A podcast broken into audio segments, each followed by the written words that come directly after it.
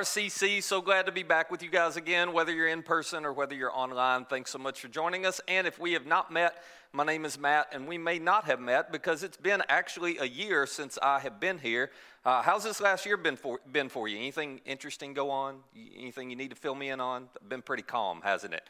Man, what a crazy year. I mean, besides all the big global stuff, the pandemic and the financial crisis and racial injustice and election year. I mean, good grief in spite of all that, there was still all this personal stuff that you and I had to face and you and I had to deal with. So it's been an interesting year. It's been a, a challenging last 12 months, hasn't it? And I'm sure if we had a chance to sit down over coffee and we could have a conversation about this, uh, you would tell a story much like mine. You tell a story of, you know, there's been some suffering, there's been some sorrow, there's been some loss, there's been some, some difficulty, there's been a lot of stress over the course of the last year. And yet, at the exact same time, and this is the way life works, isn't it? At the exact same time, there's been a lot of good things that have happened. It's funny because the good and the bad, the positive and the negative, they tend to run on parallel tracks in our lives at the very same time. And just this past week, I was spending a little bit of time as I was driving reflecting on some of the positives. It's so easy to remember all the negatives, but I began to reflect on and think about all the positives that have happened, all the blessings, even in the middle of this, these crazy last 12 months. And I realized, oh my goodness, there's still so many good things, so many blessings that God has given me. There's, there's, so many positives that have come out of this. It's probably true for you as well. I think all of us, we've learned a lot of valuable lessons over the last year, haven't we? All of us have navigated through this in a way that it's reminded us of some things that were important that maybe we'd forgotten were so important. It has taught us some things that maybe we hadn't learned in the past, but we got it this time as we went through it. There's a lot of positives that come out of that. There, there's some lessons personally that we're going to carry with us. There are also some lessons corporately that I think we're going to carry with us. One of the things, one of the, one of the valuable lessons that I have walked out these last 12 months with, and maybe you would expect me to say this because I'm standing up on stage here at church, but hang with me for just a minute because I think one of the most valuable lessons that I've walked away with and that m- many of us have walked away with is this idea of the value and the importance of the church especially the role the church plays in the middle of its local communities. Man, we have seen that this year. We've learned some incredible things. We've learned the church isn't a meeting place, it's a movement. The church isn't a building. I mean, you've gone through seasons over the last year where you couldn't meet, but RCC didn't close, did you? No, you continue to make an impact and to do things because the church isn't a meeting place, it's not a building. No, it's a movement. And I think one of the things that this year has hopefully reminded us of and hopefully demonstrated to people who are not in church, to people who are not followers of Jesus in our communities, I hope that it's demonstrated that the message we carry, it really, really matters. That the message we carry is as important, as impactful, as vital today as it has ever, ever been before. You see, when Jesus left this earth, he took his message. I don't know why he did this. It doesn't make a lot of sense to me, to be honest. Seems a bit risky, but he did it. He took his message and he thought the best thing to do with it was to put it in your hands and mine, to put it in the hands of his followers, to put it in the hands of the church. And he said, Now, I want you to take that and I want you to live it out and I want you to share it and I want you to spread it. You are now managers of this message. And so, as we begin this uh, series, Share the Experience, I just want to pause and remind us of something that maybe we've forgotten, maybe we've been reminded of in the middle of this crazy last 12 months that we are stewards. As followers of Jesus, as a church, we're stewards of the message of eternal life. One of the things that these last 12 months have reminded us of is that life's uncertain, isn't it? You really don't know what a day is going to bring. And yet, here we are as followers of Jesus, and we get to manage, we get to steward, we get to carry and share this extraordinary message. If you stop and think about it, this extraordinary message of eternal life this extraordinary message that God loves us so much, not just generally, but individually, that He came, that He came to this earth in the form of Jesus. And He demonstrated His love for us in that while we were still sinners, He died for us. That is extraordinary. We get to steward this message of eternal life, that our future, no matter what happens to us right now, when we become a part of God's family, when we're forgiven, well, our future is secured forever. That is remarkable.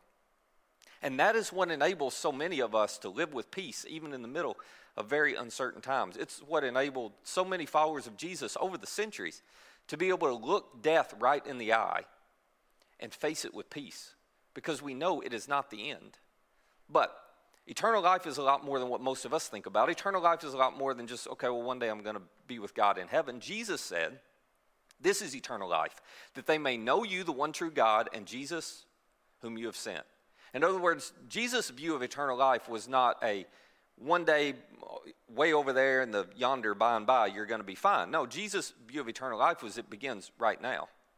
That the message of Jesus isn't just a message that makes a difference once we die, it makes a, de- a difference today. That we're stewards of the message of eternal life and we're stewards of the message of a better life. That following Jesus, it'll make your life better and it'll make you better at life. If these last 12 months have taught us anything, reminded us of anything, it's reminded us of this extraordinary message that we have that it makes life better for everybody. That when you and I follow Jesus, we become better people. We become better sons and daughters, and brothers and sisters, and husbands and wives, moms and dads. We become better employees, better friends. That when enough followers of Jesus come together and they follow him with passion, with full hearted devotion, well, it makes communities better. It eventually will make countries better. As a matter of fact, history proves that. And over the last 12 months, I hope that is what has been seen in your communities and in my community. That they've looked and they've said, okay, I don't know that I believe everything they believe, but oh my goodness, look, look at how they're living. Look at how they're behaving. Look at how they're responding. Look at how they are loving selflessly in the middle of a crisis when they should just think about themselves. See, we really are stewards of the message of eternal life and a better life. That is what people should see when they watch us. And I hope over the last 12 months that is exactly what they've seen because the difference is huge. Now, Paul, the early follower of Jesus, who probably one of his most famous followers, he took the message of Jesus in his day literally around the known world. I mean, he took very seriously Jesus' command of, hey, I'm putting this in your hands now. You go and make sure everybody knows about it. Well, Paul, because of all of his travels, he had this unique opportunity to see the difference, to go into communities and to see here's what it looks like void of the message of Jesus. And here's what happens when the message of Jesus begins to infiltrate and impact and influence a community for good. And in a letter to Christians in the region of Galatia, as he writes to them, he begins to unpack these two different uh, options, these, these two different outcomes, if you will. He says, Hey, I want you to understand. Here's what it looks like when you just follow what's natural to you. Here's what it looks like when you just do what you want to do and you ignore what Jesus taught. And here's what it looks like when a group of Jesus followers live this out. Here's what it looks like to live a better life. So I just want to show you real quickly what it says because I think this is a message that maybe now, as much as ever, needs to be shared. And it's, it's a message that we all need. Here's what he wrote He said, So I say, live by the Spirit, and we're going to talk more about what that means in a minute, and you will not gratify the desires of the sinful nature now, you may have heard this term sinful nature before. This is Paul's way of simply referring to our human nature as broken. Paul would say, if we were sitting down talking to him, well, we don't operate the way we were designed to operate, that we're not living the way God designed us to live. Paul would say, nope, sin has broken your nature and it's broken my nature. And because we have a broken nature, and this is maybe the easiest way to understand it, because you and I have a broken nature, we naturally lean in a certain direction and it's never a selfless direction. We naturally lean in a certain direction, and it's always for what's best for us. We always lean towards what we want now and not necessarily what we want most. And you do realize there's a difference, right? What I want now is very rarely what I want most. But what I want now has so much emotion tied to it, so many desires, so much passion involved, that I'll often choose, if I'm not careful, what I want now at the expense of what I actually want most. Well, Paul says this is what your sinful nature and mine does to us. It causes us to always lean towards what we want now, the short term, instead of the long term. So he goes on, he says, when you follow the desires of your sinful nature, well, the results are very, very clear. In other words, this is Paul's way of saying, when I tell you what the sinful, your sinful nature leans towards doing, what it tempts you to do, you're not going to be shocked by it. Nobody's going to go, oh my goodness, I can't believe a human being would do that. No, this is obvious. This is his point. This is so natural. This is just our autopilot. This is our default. And then Paul gives a list. Now, I'm about to read this list to you, and let's just take this list as a test, okay?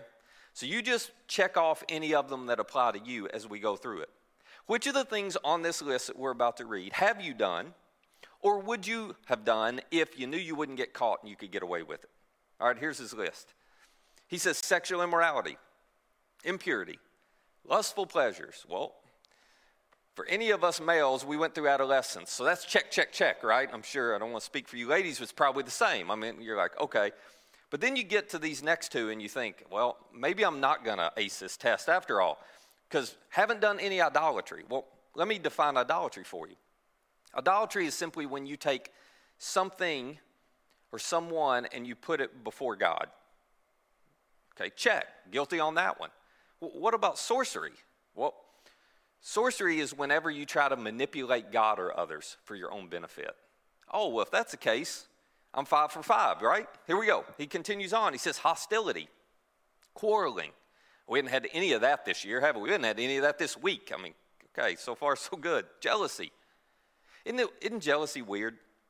Maybe jealousy is one of the easiest ways to see the impact of your sinful nature because none of us want to be jealous, but we're all jealous. We've all had that moment where we saw someone, we heard about something that happened, and immediately, I mean, we didn't even have time to think about it. It was just an immediate impulse and reaction. Something deep inside of us started celebrating the suffering or the negative uh, outcome that somebody else experienced. And you know what happens when that goes on in your heart. You begin to think to yourself, that's so ugly, that's so terrible. I don't want to feel that way. It's awful to feel that way.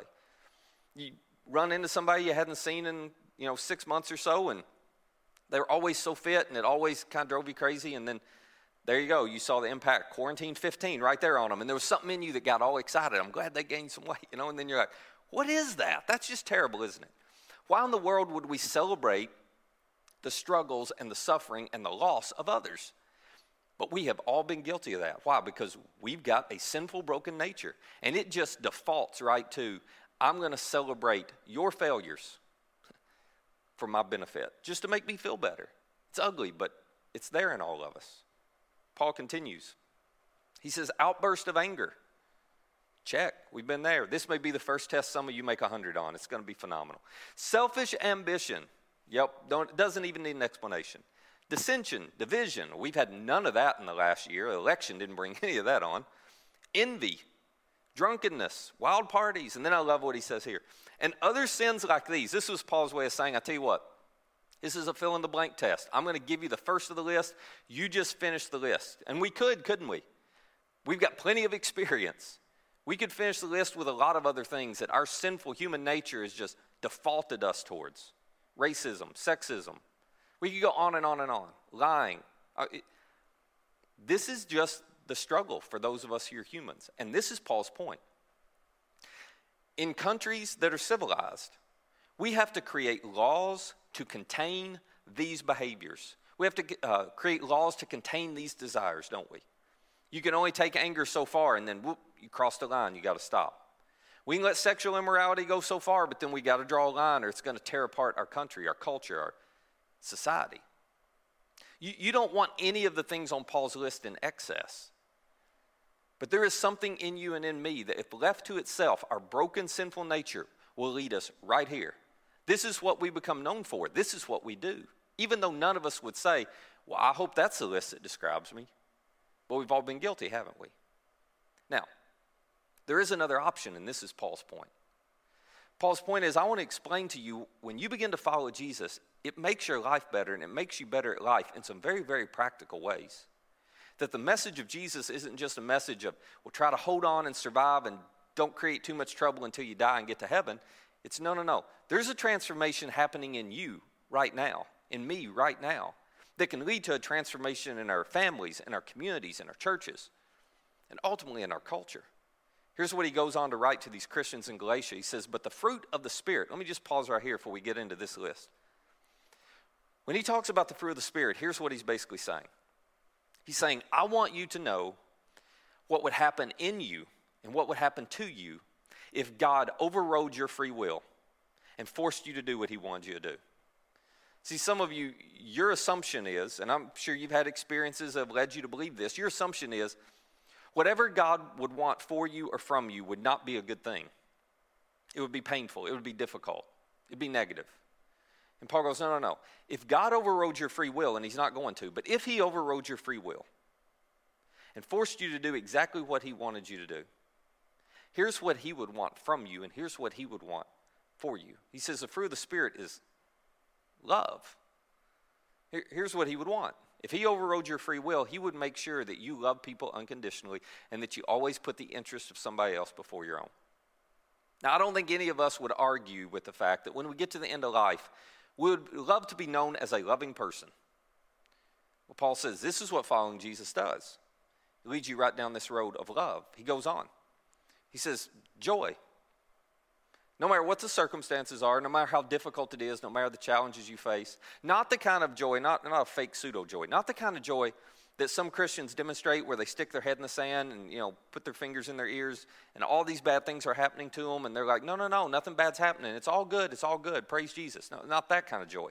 The kind of joy that can look at your circumstances that can stare right in the eyes of the pain that you're facing and go this is awful this is hard this hurts but even in the midst of my pain and suffering there is still a joy that I'm able to hold on to an enduring kind of joy Paul says this is what following Jesus will give you love, joy, peace. Anybody wish they could have had a little more peace in the last 12 months? Anybody hoping for some more peace in 2021? I mean, I, all of us would sign up for that, wouldn't we? Well, again, Paul's point is you can experience peace. Not peace absent of suffering and struggle and difficulty.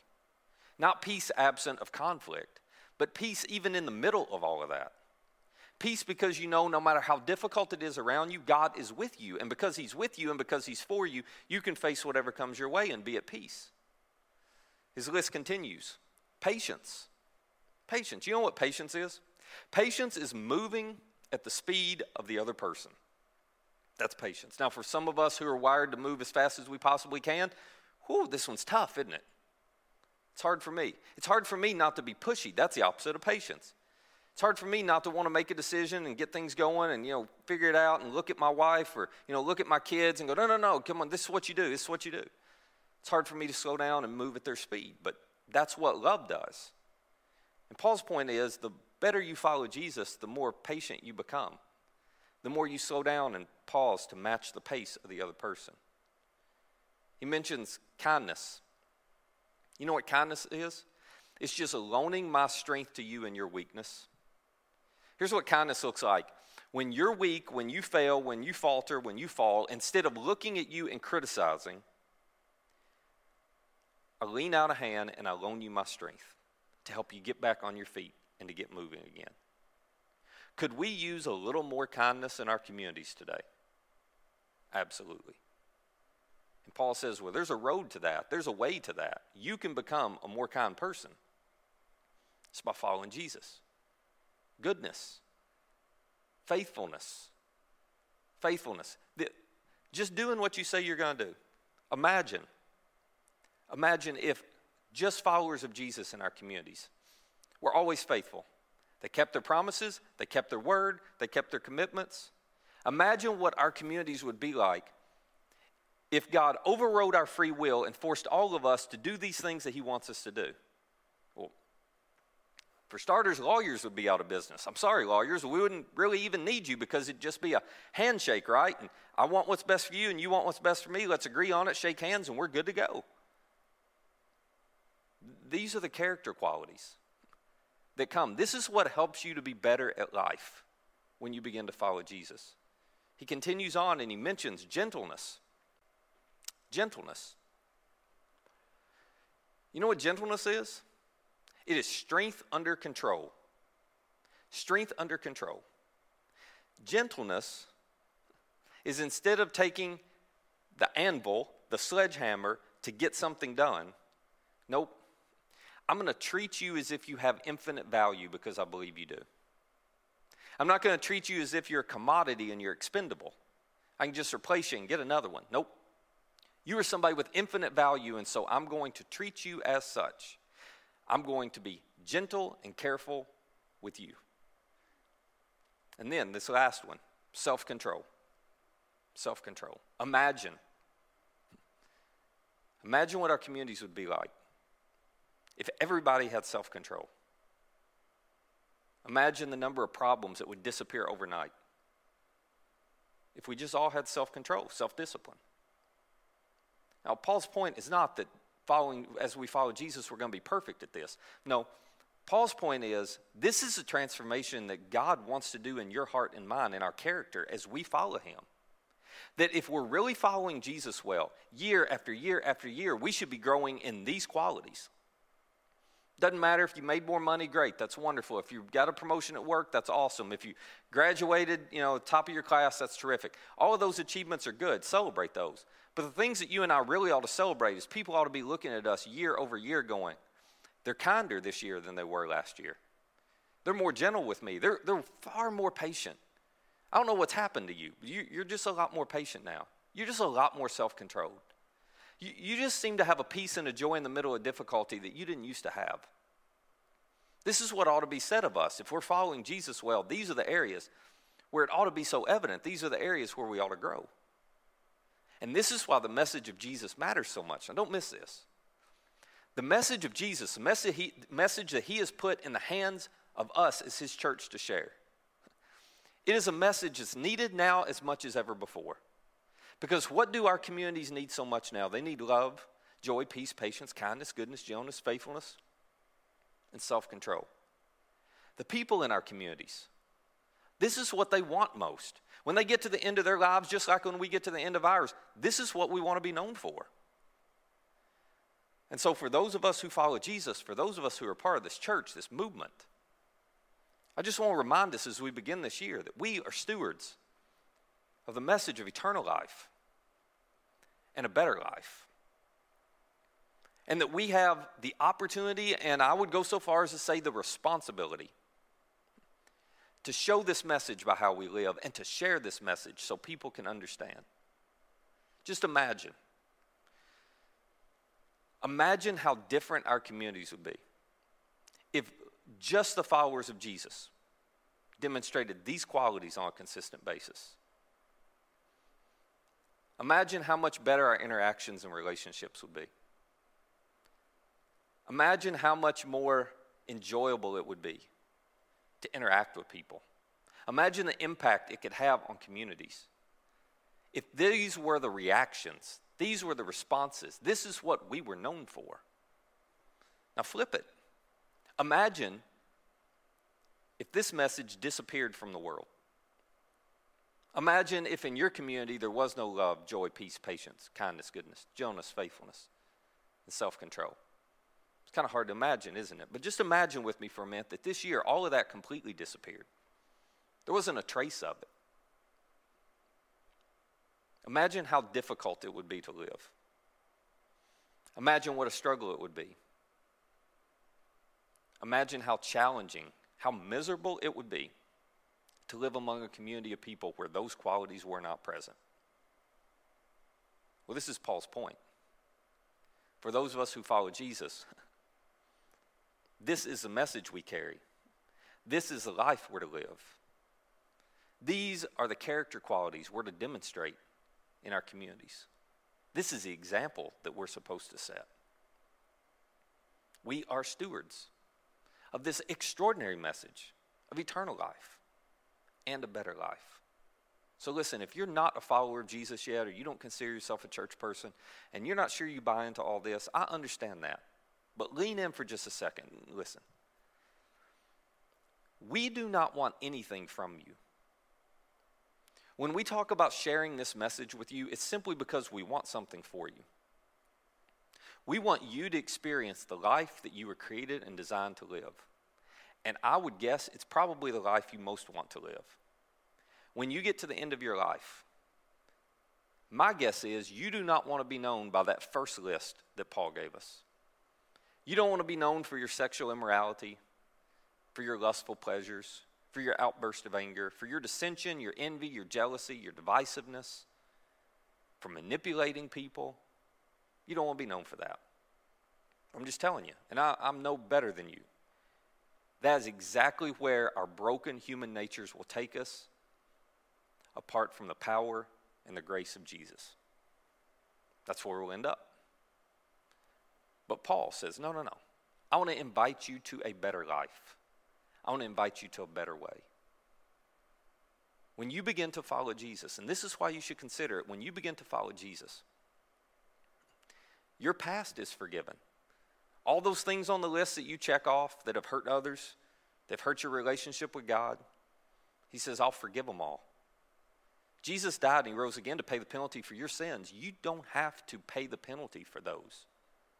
You can choose to accept his free gift of forgiveness. When you begin to follow Jesus, your present suddenly becomes very different because of what we just talked about.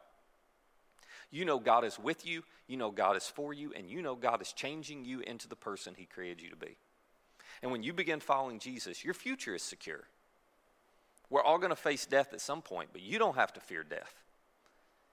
Because you know death just allows you to step from this life into the life in the very presence of your Heavenly Father, the one who loves you so deeply. It's just on to the next chapter.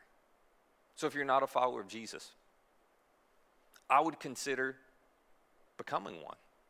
Matter of fact, if you're not a follower of Jesus, the thing I would encourage you to do right now, right where you're sitting, it's so simple. It's just to, in your heart, in your mind, tell God, you know, Jesus, I give you my life. That's all you got to do. I give you my life. I, I'm tired of living being controlled by my broken, sinful nature. I want to go in a new direction. So I just give you my life. And He'll forgive you, He'll make you a part of His family. You don't have to earn it, you don't have to talk Him into it, you don't have to prove you're worth it. He gives it to you freely. That's what grace is all about. Now, for those of us who ha- do follow Him, we've experienced that grace. Let me just ask you something. Are you living in such a way that people see the life that Paul just described? Are you living in such a way that they see the love, joy, peace, patience changing and growing in you year after year after year? Are you sharing that with other people? Not because you want anything from them, just because you want something for them. So, a year ago when I was here, uh, Paul decided we had to make a quick trip to Alabama, and Paul introduced me to something that is very familiar to all of you, but I had never been there before. Okay, we don't have these in Kentucky. Paul introduced me to Buc-ee's. Now that I walked into Buc-ee's and I was like, "What is so? What's the big deal about a gas station?" You know, he kept telling me, "You got to see Buc-ee's," and I thought, "Okay, whatever." And then I walked in Buc-ee's and I was like, "Oh my gosh, this is amazing!" So you know what I did? Well, I bought something to eat, of course, phenomenal brisket. So got done, went back home last year, and the first thing I told my wife was, "Oh, I got to take you to this gas station." Now that did not excite her at all. Really wasn't a very good date line, but I said, "Next time we're around a Buc-ee's, I'm just telling you we got to go." So recently we were on a trip. It's the first time we've been on a trip around a Buc-ee's, and we were. I saw the sign for one. I was like, "Kids, Jen, here it is," you know, and they thought just like I did, "What's the big deal? What's the big deal?" Until they walked in Buc-ee's. And this is no lie, I have an eight year old and a seven year old. My kids, we got back in the car to go on to where we were going, and they said, Dad, on the way home, can we plan our trip around Buc-ee's and we'd like to spend an hour there? I was like, What is wrong with us hicks from Kentucky? We, you know, forget going to Florida, we just want to go to Buc-ee's for an hour. But it is pretty incredible, isn't it? It is. At least I'm impressed. Now, the reason I bring that up is because you know what my natural reaction was when I experienced Buc-ee's for myself? It was not to keep it to myself. It was to tell my family, my friends, anybody who hadn't been there, hey, just come experience this. And they couldn't understand it. I'm describing a gas station, right? They can't imagine how why it would be so awesome. So I don't try to convince them. I just say, come on, come on, come on, come experience it. I just want to share it with you, and then you'll get it. Listen, that's exactly what Jesus has asked us to do, simply. Just to say, come on, come on. You're a friend of mine, and you haven't experienced the extraordinary grace of Jesus. Come on. I work with you, and I don't think you've ever experienced his forgiveness. I can't even describe it to you. Would you just come share the experience with me? So, for those of you who are followers of Jesus, here's what I want to get you to consider as we wrap up. Who in your life do you need to invite to share the experience? Who in your life do you need to say, listen, God's just done some remarkable things in my life. It is so phenomenal. The way He loves us, I can't even describe it. I'm not even going to try to convince you. Just come share the experience. Who do you need to invite? Who do you need to look at this week and say, hey, I'd love for you to come with me on Sunday. Come sit with me. six feet apart, you know, or however that works, but come sit with me. Or better yet, just, hey, why don't you just watch this online? Let me send you the link. Come check this out. Listen, people will never know. They will never know what we just described in Paul's letter. They'll never know the love, joy, peace, patience, kindness, goodness, gentleness, faithfulness, and self control. They will never experience the better life unless those of us who have experienced it go and show and share the experience. So, would you do what you can do? Just share what God's done for you. And then let Him do what only He can. Transform the lives of the family, the friends, the coworkers, the classmates that you love. Let Him transform them with His extraordinary grace. That is the invitation for all of us. Let me pray for us. Father, would you give us the wisdom to know what to do with this? Um, first of all, for those of us who follow you, and if these qualities Paul just listed are not true of us, if we're not growing in these areas, then help us to figure out how to follow you better so we can experience that, so you can begin to change us from the inside out. We just want to submit and surrender ourselves to you and say, okay, God, make us who you create us to be. And then, God, would you give us uh, the opportunity to share the experience, the extraordinary things you're doing in our lives? Give us a chance to share that with the people we care about and love the most so they can experience it as well. For those who have never experienced that today, I hope that this is the moment where they just simply say, Jesus, I give you my life and they allow you to do in them what only you can do. It's in Jesus' name we pray. Amen. Hey, thank you guys so much for being here today. Join us again next Sunday for episode two of Share the Experience, and y'all have a great week. We'll see you then.